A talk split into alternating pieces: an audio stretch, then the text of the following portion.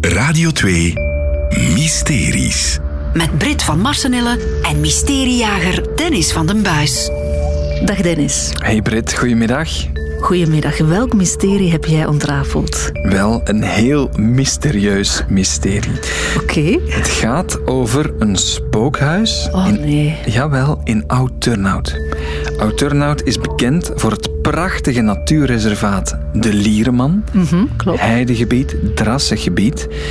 Maar daar staat ook een, ja, een jachthuis, een landhuis. Het ziet er heel vreemd uit. Je kan er niet naartoe, want het is afgesloten. Ah ja, oké. Woont daar iemand? Daar gaan we later toe komen. Daar heeft volgens de overlevering ooit op dat domein, we zitten rond 1850, een dokter gewoond. Dokter Smagge. Oké. En die heeft daar bloedzuigers gekweekt. Hè? En de geest van dokter Smagge zou nog altijd daar rond waren.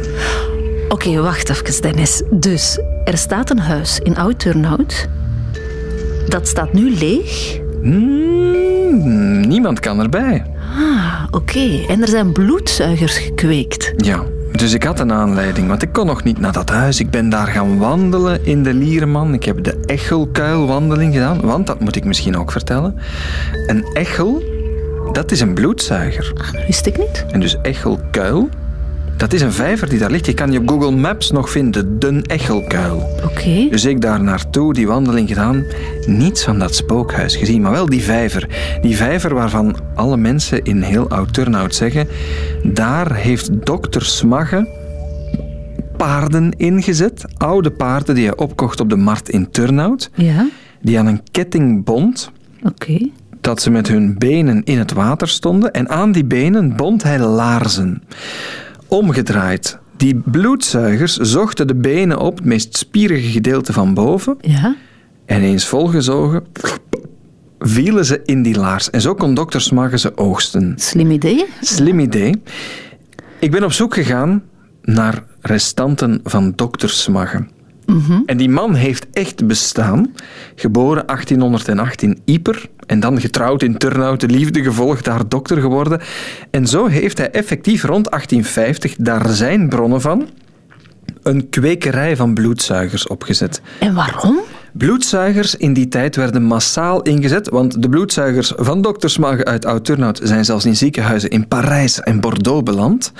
Dat was een exportproduct van de Kempen.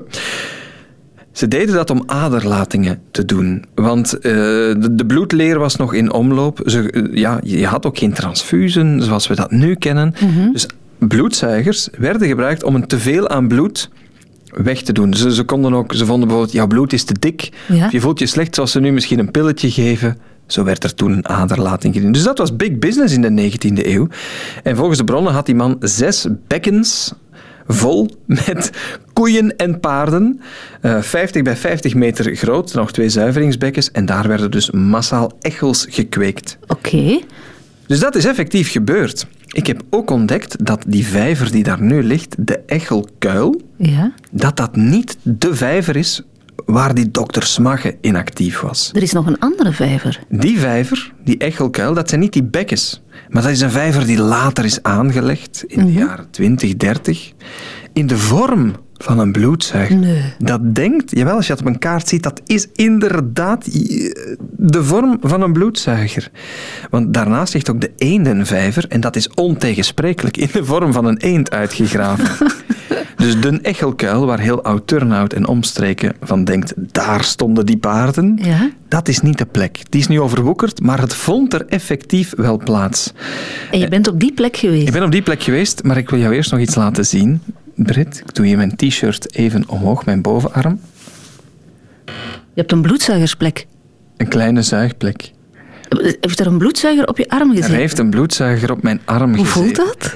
Dat voelt een beetje als, eh, ken je dat gevoel als er tussen je trui en je t-shirt een stekeltje zit? Ja. Iets wat, als je soms naar links of naar rechts gaat, je denkt, ah, dat prikkelt, ah, dat, dat tintelt zo. Maar niet zoals een naaltje. Nee, zeker niet. Het is meer zo'n brandnetelig gevoel. Ja. Ik heb dat laten doen bij David. Die doet aan herudotherapie.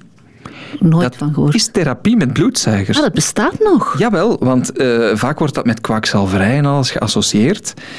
Maar er is wetenschappelijk bewijs dat bloedzuigers, niet voor alles wat ze vroeger dachten, maar ook vandaag nog wel nuttig kunnen zijn. Bijvoorbeeld bij reuma, tennisellebogen, probleem van, van aders die helemaal ja, verstopt zijn. Ja. Dan komt David, op voorschrift van een specialist, eh, dan komt hij met zijn bloedzuigers. Dan zet hij die, en dat heeft hij bij mij dan ook gedaan, op je arm.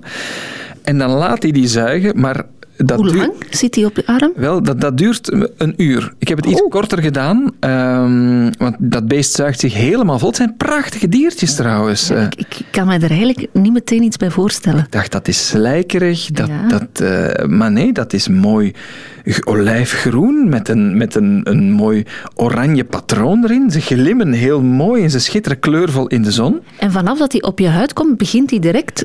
Nee, ook dat niet. Dus je moet daar geen schrik voor hebben. Dat heeft een tijdje geduurd. Eerst met een klein naaldje geprikt, een bloeddruppeltje. En dan moet dat beest zoeken.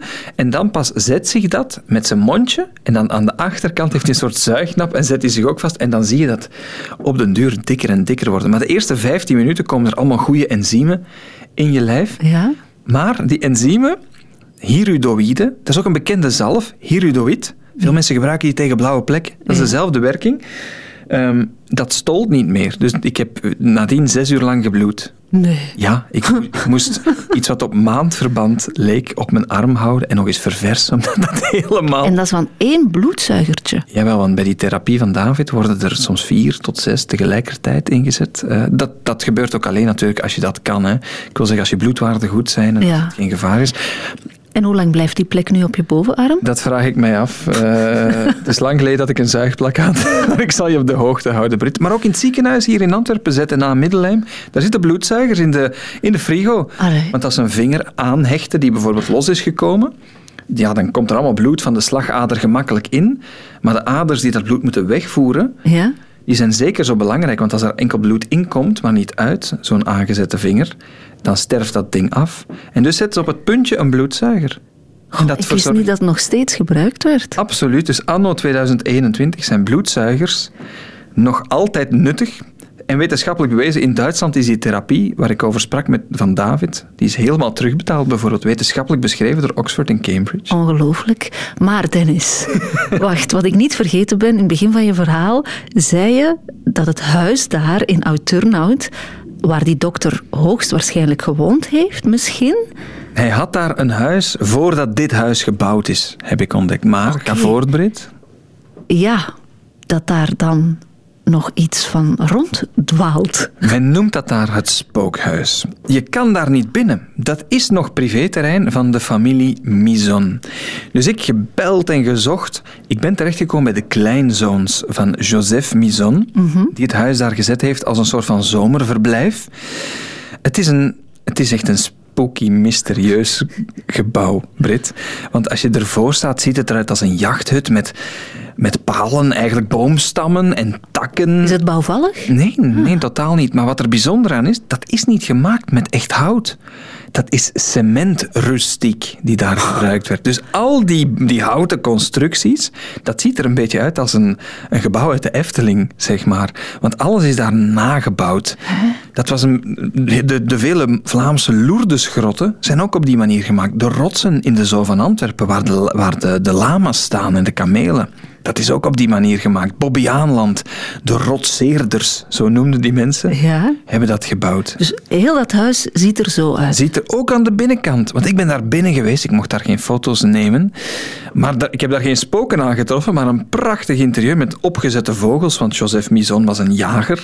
Eh, zijn kleinzoon Jean-François, die mij ontvangen heeft, is natuurgids en liefhebber. eh toekoer, daar groeit de gagel, wat ze gebruiken in gagelbier enzovoort. Maar daar woont niemand. Daar woont niemand, maar de familie gebruikt dat nog altijd als een soort van vakantieplek. Ah, oké. Het is nu in bezit van de Vlaamse overheid, eh, omdat dat ook beschermd erfgoed is. En je kent dat, dat is dan duur in onderhoud en heel veel kleinkinderen. Wie gaat dat kopen, wil het niet kwijt. Maar de familie heeft nog een pacht. Ja.